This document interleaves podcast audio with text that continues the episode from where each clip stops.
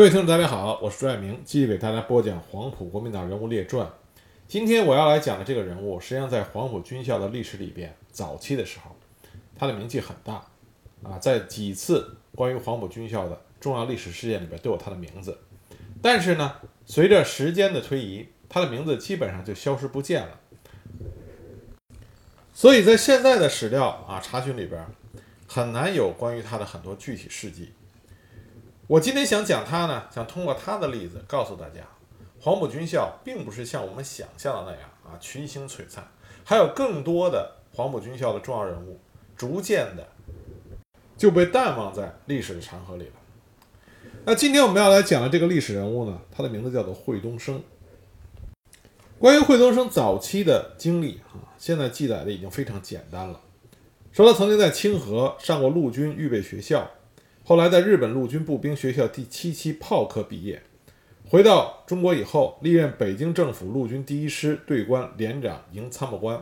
在一九二三年，他到了广州，任军政部陆军讲武学校教官。在黄埔军校建立的时候，一九二四年六月，他就任黄埔军校第一期少校区队长、中校队长兼战术教官。在黄埔军校任教期间，惠东升到底表现如何？现在已经很少有史料可查了。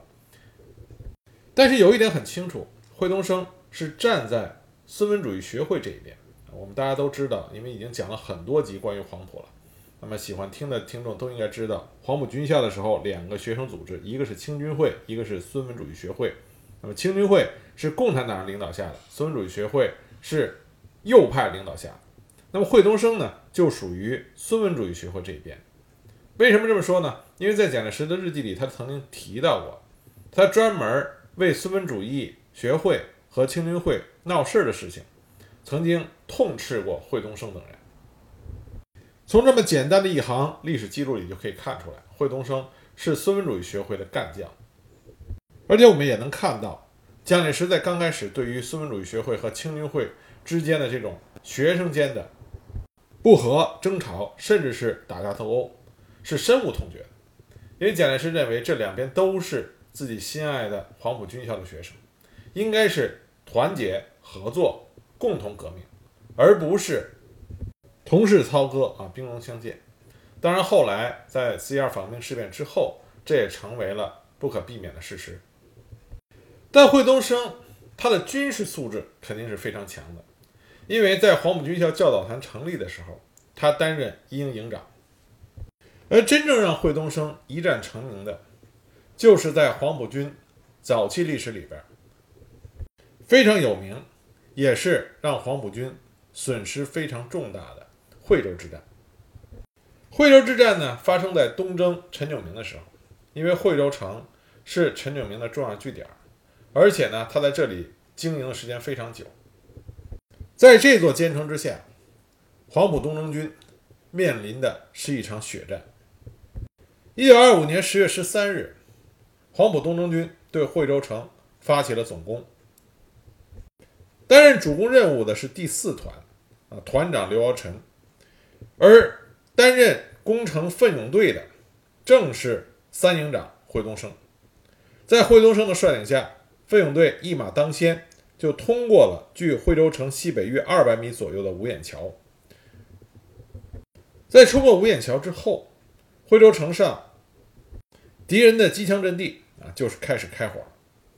因为东征军这个时候的炮火支援根本没有办法打到敌人的侧防机枪，所以奋勇队很多的队员都在城下壮烈牺牲，二百多名的奋勇队员死伤过半。惠东升没有办法，只好带着剩下的奋勇队员撤回到五眼桥附近隐蔽。之后，刘尧臣又组织了几次冲锋，甚至有一次都已经冲上了城头，但是敌人的侧防机枪阵地成为攻城部队最大的威胁，始终呢无法成功。后来，何应钦亲自到刘尧臣的团啊督战，刘尧臣呢也亲自率领了。新的敢死队啊，发起冲锋，呃，发起了冲锋。当时他率领的敢死队里边就有后来我们新中国的大将陈赓。但也正是在这次冲锋中，辽臣这位黄埔东征军重要的领导干部啊，在这次冲锋中壮烈的牺牲了。除了团长刘尧臣牺牲以外，当时第四团的伤亡很大。据说当时这个团的炊事兵做好晚饭，分好以后去各啊各个班排送饭，结果发现有近三分之一的班排都没有人活着回来。而惠东升呢，也率领着第一波啊奋勇队的成员啊，剩余的这些官兵，还在五眼桥那儿等待下一次的机会。但是四团的剩余官兵，包括四团的党代表，我们之前讲过的徐坚，都不同意将他们换下来。全团上下发誓一定要将革命军的红旗插上惠州城头，为他们的团长报仇。所以何应钦决定由惠东升代任该团团长。仍然让四团担任主攻任务，同时调第三师第八团来协同四团。这个时候攻城的关键就在于一定要打掉惠州城上边啊守城的侧面的机枪阵地。这个时候，另外一个重要的历史人物出场，这个人就是陈诚。陈诚出名就在于惠州城之战。陈诚当时是炮兵一连的连长。蒋介石当时问：“谁能够打掉敌人的侧方机枪阵地？”陈诚当时自告奋勇说：“我肯定能完成这个任务，并且要求率一门山炮抵近射击，拔掉敌人的这个钉子。”不得不说啊，陈诚那个时候他的炮兵技术真的是非常强，他用了三炮就把惠州啊惠州守城部队的侧防机枪阵地给干掉啊，三炮就掀翻了那个阵地。在侧防机枪阵地被打哑的那一刹那，惠东升就率领着攻城部队，啊，主攻部队迅速地杀向了惠州城的城墙。官兵们前仆后继，最终四团五连连长陈明仁登城成功，啊，将红旗插在了惠州城的城头之上。所以很多人说起惠州之战的时候，都记住，都记着了啊，第一个冲上城头的陈明仁。也记住了三炮掀翻敌人机枪阵地的陈诚，但很多人呢都不熟知，当时率领主攻部队攻城的是惠东升。因为惠州之战作战勇猛，惠东升被誉为革命虎将，很快被升任为国民革命军第一军第二师第六团的上校团长。惠东升能打仗，而且对蒋介石忠心耿耿，所以这个时候啊。在东征期间以及后来黄埔军校早期的历史里面，蒋介石对惠东升是非常信任，并且非常倚重的。最直接的表现就在于在中山舰事件发生之后的第二天，蒋介石这时候认为有人要暗害他，而且他的对手是强大的啊，他认为汪精卫、苏联顾问以及中国共产党联手要劫持他。那么蒋介石既然认为敌人的势大啊，对手的势力很大，所以蒋介石一定要找自己信得过的人来帮他。因此呢，蒋介石以卫戍总司令的职权，调动武装部队，将主要的兵力放在了包围苏联顾问团的住宅和共产党机关，包括省港罢工委员会。他挑选执行他这个命令的人选就是惠东升，他让惠东升全面负责。以惠东升全团的兵力，再加上广州公安局的部分武装警察执行这一任务。而蒋介石本人呢，也是偷偷前往造币厂惠东升的团部加以隐秘。所有第一军党代表中的共产党全部予以扣押。我们无论是看一些影视作品，还是看纪录片里边都讲到，当时第一军之中的这些共产党员。啊，不仅被缴械，而且很多人被捆绑，这都是由惠东升指挥他的第六团官兵啊做的事情。而周恩来当时直接赶到造币厂，去和蒋介石理论。当周恩来赶到造币厂门口的时候，守卫的就是惠东升的官兵。在周恩来亮明身份以后，惠东升的手下并不让周恩来进去，只是派人到里面通报。惠东升呢就赶了出来。当然，惠东升并没有阻拦周恩来，但是他说了，只允许周恩来一个人进去，并且毫不客气，当场就缴了周恩来四名卫士的武器。周恩来进去以后，就看见第一军的共产党员，包括严凤仪、胡宗勉，这我们之前都讲过的，这些共产党员呢都被绑的是严严实实。周恩来当时很气愤，那么在跟蒋蒋介石理论的时候，周恩来就说：“既然你要逮捕第一军所有的共产党员，我也应该是其中之一，就把我和他们关押在一起吧。”蒋介石当时啊不敢这么干，所以呢就命令惠东升上去劝阻，并且当场解开了严凤仪、胡宗勉等共产党员身上的绳索。但是蒋介石不会释放这些人啊，只是将周恩来从造币厂给送出来。因此，我们看出来啊，惠东升那个时候和蒋介石走得很近啊，并且对蒋介石忠心不二，是蒋介石所倚重的得力的军事干部。但在此之后，惠东升的军职就再也没有被升迁过。不仅没有升迁，很快惠东升就变得默默无闻了。北伐的时候，他担任过北伐总司令部少将参议，但这已经不是直接的军职。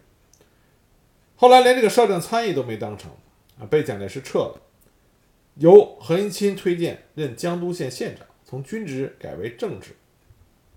惠东升为什么失去了蒋介石的信任和青睐呢？这个已经没有太多的史料可以考证。在这里呢，我也没有办法给大家一个明确的答案。但是我要跟大家提的一件事情，就是在北伐战争取得了逐步的胜利，但是因为发生了。国共的分裂，再加上北伐军的军事实力扩展的非常快，黄埔师生很多人在二五年的时候都还是团营级啊，甚至连排级。到了北伐战争取得很大进展的二六年、二七年的时候，啊，很多人就已经是军师级啊，团营级。这种在军职上的迅速升迁，也意味着这些黄埔师生。必须迅速的适应，在指挥作战、部队管理方面，啊，对应的升迁，啊，你不能你的军职升上去了，你的思想还停留在原来的程度，啊，你不可能以一个排长的思想去管理一个营或者一个团，这对于黄埔师生来说是一个很大的挑战。我们以往呢，在读一九二七年啊，一九二八年。准确说是从一九二六年到一九二八年这段历史的时候，很多人的目光都专注于四一二反攻事变啊，国共分裂。实际上不仅是国共出现了分裂，在黄埔师生中也出现了各种各样的问题。因为形势变化的太快，有的人通过自身的调啊调整，能够迅速的跟上，但有大部分的人来不及调整，或者说调整的速度跟不上形势的发展，所以就会。掉队落伍，这在大时代实际上是一个普遍的现象。这和你的信仰立场无关，而是和自人呃自己的思考认识能力有相当大的关系。我们都知道，蒋介石对于黄埔师生啊格外的宠爱和偏心。在黄埔军校创办初期啊，蒋介石规定，师生有事儿可以直接报告校长。所以呢，直接上陈于蒋校长，成了很多黄埔师生的习惯。在北伐逐渐取得胜利，那么北伐军呢，也是一再扩军。即使这样，黄埔师生的这个习惯仍然没有改变。因为各种的理由，黄埔师生在北伐军啊期间打打报告，直接给蒋介石打报告，表示辞职不干，也成为当时北伐电文。信件来往的主题之一，这说明黄埔师生在北伐期间，他们的思想也处于一个巨大的改变时期。比如说，后来的抗日名将黄埔二期的方天和沈发藻，当时呢被调到前方，却没有给具体的军职，给放到了副官处，他们两个人就甚感委屈，他们认为他们并不是投机求升官发财，而是盼望着。在前线作战牺牲，所以他们俩呢就给蒋介石写了联名报告，请求给假归里从事农工，啊不干了。如果我们俩去不了前线，啊就不再从事军职。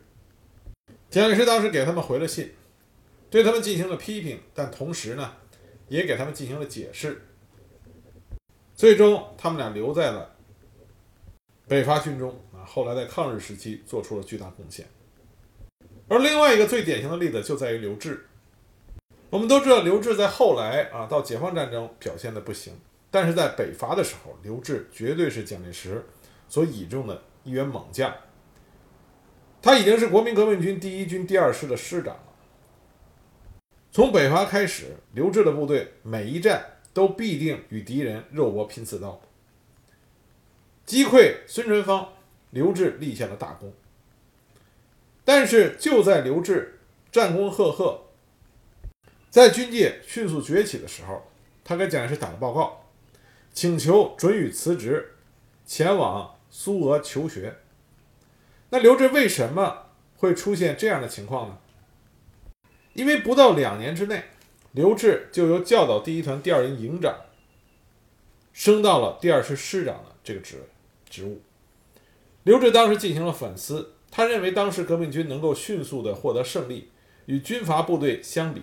具有革命思想与精神，无论战况如何不利，都敢于大胆的挺进，主动的攻击。精神力量与当时所有的物质力量比较，是胜过十倍以上。但是呢，以第一军为代表的黄埔系骨干部队扩张过速，基础浮动，产生了各种问题。蒋介石曾经给刘志发电报，查究他所属二师第七团是否有吸食鸦片。与赌博等军纪情况，刘志当时给蒋介石写了报告，说将违纪的士兵已经送送了法办。另外，他也提出来他所属部队的诸多问题。在报告里，他说部队产生逃兵，主要是因为干部不尽责。他专门提到的第六团团长惠东升，说他统御无方，被属下群起攻击，各连的连长多不尽责任。初出茅庐的黄埔同学，当时都是二十多岁的年轻人，初为军官，颇多娇气。为了升职，相互之间出现争执，而且呢，也没有掌握士兵的能力，稍不如意就灰心丧气。有些黄埔同学在专业上不能令士兵心服口服，就养成了向校长打报告请求调动的习惯。这极大的影响了领导和统御。我们要认识到一点，北伐军随着他们的节节胜利，北伐军也是扩充的非常迅速。那么扩充的这些兵员来自于哪呢？大部分来自于被击溃、俘虏的北洋军的底层士兵。因为不管怎么样，这些士兵他有基本的军素呃军事素养，他和白丁老百姓还是有很大区别。但有优点。也有缺点，这些北洋军的底层呃底层士兵啊，成员复杂，而且充斥着大量的兵油子。而升任为领导者的这些黄埔学生啊，非常年轻，他们能否管理好这些成分复杂的底层士兵，还是会受到影响，同流合污，彻底堕落的？这要看个人的素质、能力和思想觉悟了。刘志曾经回忆过北伐的岁月，他说：“自我思量，小部队的作战指挥，自信有相当的知识与经验，而且经过考验。现在身为师长，而且兼过指挥官，对于未来的大军作战指导与其他事务呃任务之随行，自己还需要寻求新的知识与更高的修养。”对于刘志这种在北伐期间表现优异的黄埔师生，他又都有这样的感想，更何况。其他大多数的黄埔师生，那面临的挑战也可想而知。正是因为如此，所以刘志才会打报告，说他个人指挥无方，作战也没有成绩，无力应付上海的复杂环境，请求辞职，恳准前往苏俄求学，未来再图报效等等。但是蒋介石这个时候用人正急，自然是无法同意刘志离开的。而我想，惠东升也一定是在这个期间没有办法跟上，或者说应对形势的剧烈变化，就落伍了，失去了蒋介石的信任。如果我们仔细的看蒋介石对于黄埔师生的态度啊，蒋介石在判断一个黄埔出身的啊，无论是老师还是学生，他的判断准则是在于能力。蒋介石对于他认为有能力的人，他会反复的进行说服，希望他能够改变信仰和立场，为己所用。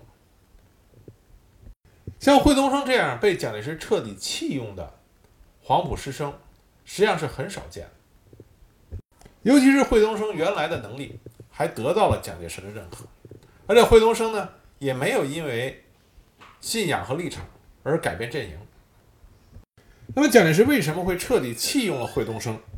这到现在都是一个没有明确答案的问题。那惠东升在中国军界。到底不如意到一种什么样的程度呢？从后来古北口抗战就能看出来，惠东升的窘迫和尴尬。当时古北口抗战，也就是我们所称的长城抗战、喜峰口之役，参加这场作战的军事指挥指挥官里边，出身于黄埔军校的有十多人，主要的有第二师师长黄埔，呃，黄杰，他是黄埔一期；二十五师师长关林征。黄埔一期，八二三师师长刘戡，黄埔一期。那惠东升呢？他是黄埔一期的区队长，是这些人的老师。可是他这时候担任的呢，是第二师的副师长，给自己原来的学生黄杰打下手。从军职上算和惠东升并列的呢，是二十五师副师长兼七十三旅旅长杜聿明，黄埔一期；第四旅旅长郑洞国，黄埔一期。第六旅旅长罗奇，黄埔一期；第七十三旅旅长梁凯，黄埔一期；第七十五旅旅长张耀明也是黄埔一期。戴安澜这个时候呢是幺四五团团长啊，是黄埔三期。但是虽然杜聿明、郑洞国他们和惠东升是平级，但是他们都是执掌具体部队指挥权的实职，副师长都是兼的，都是旅长，他们掌握着。直接的军事指挥权，而惠东升呢，只是个副师长，所以由此可见，惠东升在当时的军界已经非常的落魄了。在这种情况下，惠东升对于国民党军界就发表了不满，而且牢骚颇多。一九三一年秋冬之交，他到上海去看望他老朋友啊，冯三妹，就说起了。他看不惯贪官污吏和他们的横行霸道，内心极为苦闷。而惠东升的这种心理状态，就被当时中共上海地下党所得知了。中共上海地下党的一个负责人叫徐强，就通过冯三妹的关系去做惠东升的工作，谈了三个晚上，把惠东升说通了，使惠东升。从不满国民党转为同情和支持共产党，因为惠东升他对中国共产党有是也是有着相当的了解。这时候惠东升担任的职务呢，是国民党八十师李思硕部的少将副旅长兼该师的学兵营的营长。由此可见，惠东升落魄到了何种地步啊！他所担任的军职甚至比不上他在黄埔军校的时候啊，黄埔学生军他还担任的是团长。这个时候，他只担任营长。那惠东升就要求中国共产党派人到他的部队去做基层工作，条件成熟的时候，他把部队拉出来投奔革命。当时负责上海特科工作的陈云听了汇报以后，就先派徐强去河南实地啊，就惠东升的驻地考察了一下。徐强回来以后汇报了情况，陈云当即决定由徐强率人前去开展兵运工作。徐强当时率领的呢，包括他的妻子啊，同时也是中共地下党员的李云，还有李文德、老傅、陈嘉兴、老王、徐振甲，啊，这老傅、老王都只有姓氏，没有具体的名字记载下来。到达开封之后，李云作为惠东升的侄女，住进了住进了惠公馆，而徐强呢，则成为惠东升妻子朱以云的表哥。也住进了公馆里，而其他几位同志由惠东升将他们安排到许昌的学兵营。据李云回忆，当时惠东升的公馆啊，里边正中课堂的正中挂着一幅山水画，两旁呢有一副对联，对联这么写的：“三尺清平千里马，两行红粉一装书。从这个对联里边呢，我们或多或少可以看出来惠东升这个人的性格。性格上呢，他比较直接啊，喜欢英雄美人。惠东升当时为中国共产党提高了呃提供了不少的啊情报，很多呢都是军事情报。最重要的贡献是在于惠东升获取了第四次围剿红军的作战计划。因为别看惠东升他的军职低微，但是他在国民党内部，尤其是军界，他的人脉是相当的广泛。毕竟他是黄埔军校辈分极高的元老，而何应钦、刘峙对于惠东升啊还是照顾有加。虽然蒋介石不愿意让惠东升担任军职，但是何应钦和刘峙一有机会，都会给予惠东升照顾。那么这第四次围剿红军的计划，据说就是惠东升去探望国民党政学系的头面人物，当时在蒋介石侍从室任职的杨永泰，并且通过杨的秘书，因为杨永泰的秘书是惠东升的学生，啊，通过这个关系给弄到。当时徐强拿到这份计划以后，喜出望外，连夜用药水抄在一份线装的古籍书的背后，连同国民党军事委员会的密码本儿。还有河南全省的军用地图，一起急送给了上海的党组织。但惠东升这个人呀，啊，城府太浅，而且做人太直接。三十年代，国民党部队要想起义的话，形势一定要非常缜密，步步为营，保密工作一定要做得好，因为那个时候国共之间是你死我活的搏斗。可是惠东升呢，口无遮拦。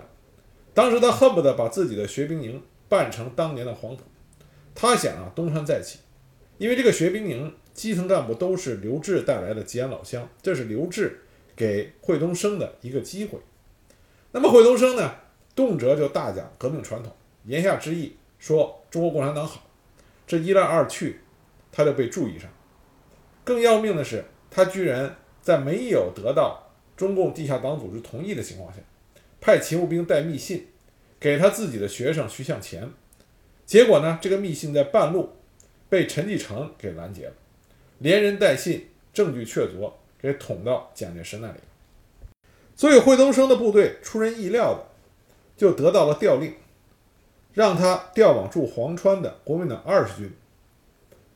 当时徐强对于这个调动十分的警觉，但是惠东升认为没问题。因为刘峙当时任河南省主席和绥靖公署主任，惠东升说他和刘志的关系非常好，因此惠东升不疑有他，他很快把一切就布置好了，带上妻子徐强和徐强的妻子李云一起去了黄川。到了黄川以后，临时住在黄川的一家旅馆里。第二天上午，惠东升被请到了张坊的司令部啊，二十军军长张坊的司令部。结果到下午四五点钟还不见回来，徐强不放心，怕出问题，就让惠东升的夫人打电话给司令部。惠东升接电话的时候，告诉他夫人说他有事在司令部，不要挂念，并且嘱咐他一定不要让表哥走。徐强听了这个电话以后，啊，听了这个电话内容以后，认为很可能出问题了，不能再在旅馆住下去了，要马上转移。当时徐强、李云的脱险。还是非常惊心动魄。他们本来是带着惠东升的妻子啊，打算一块儿走，结果在城门口的时候，因为之前惠东升的妻子让他的警卫员去旅馆取钱，结果他的警卫员呢就被张房的手下啊发现了。在惠东升妻子和徐强、李云走到城门口的时候，张房的手下和惠东升的警卫员就。拦住了惠东升的妻子，让惠东升的妻子也请去司令部。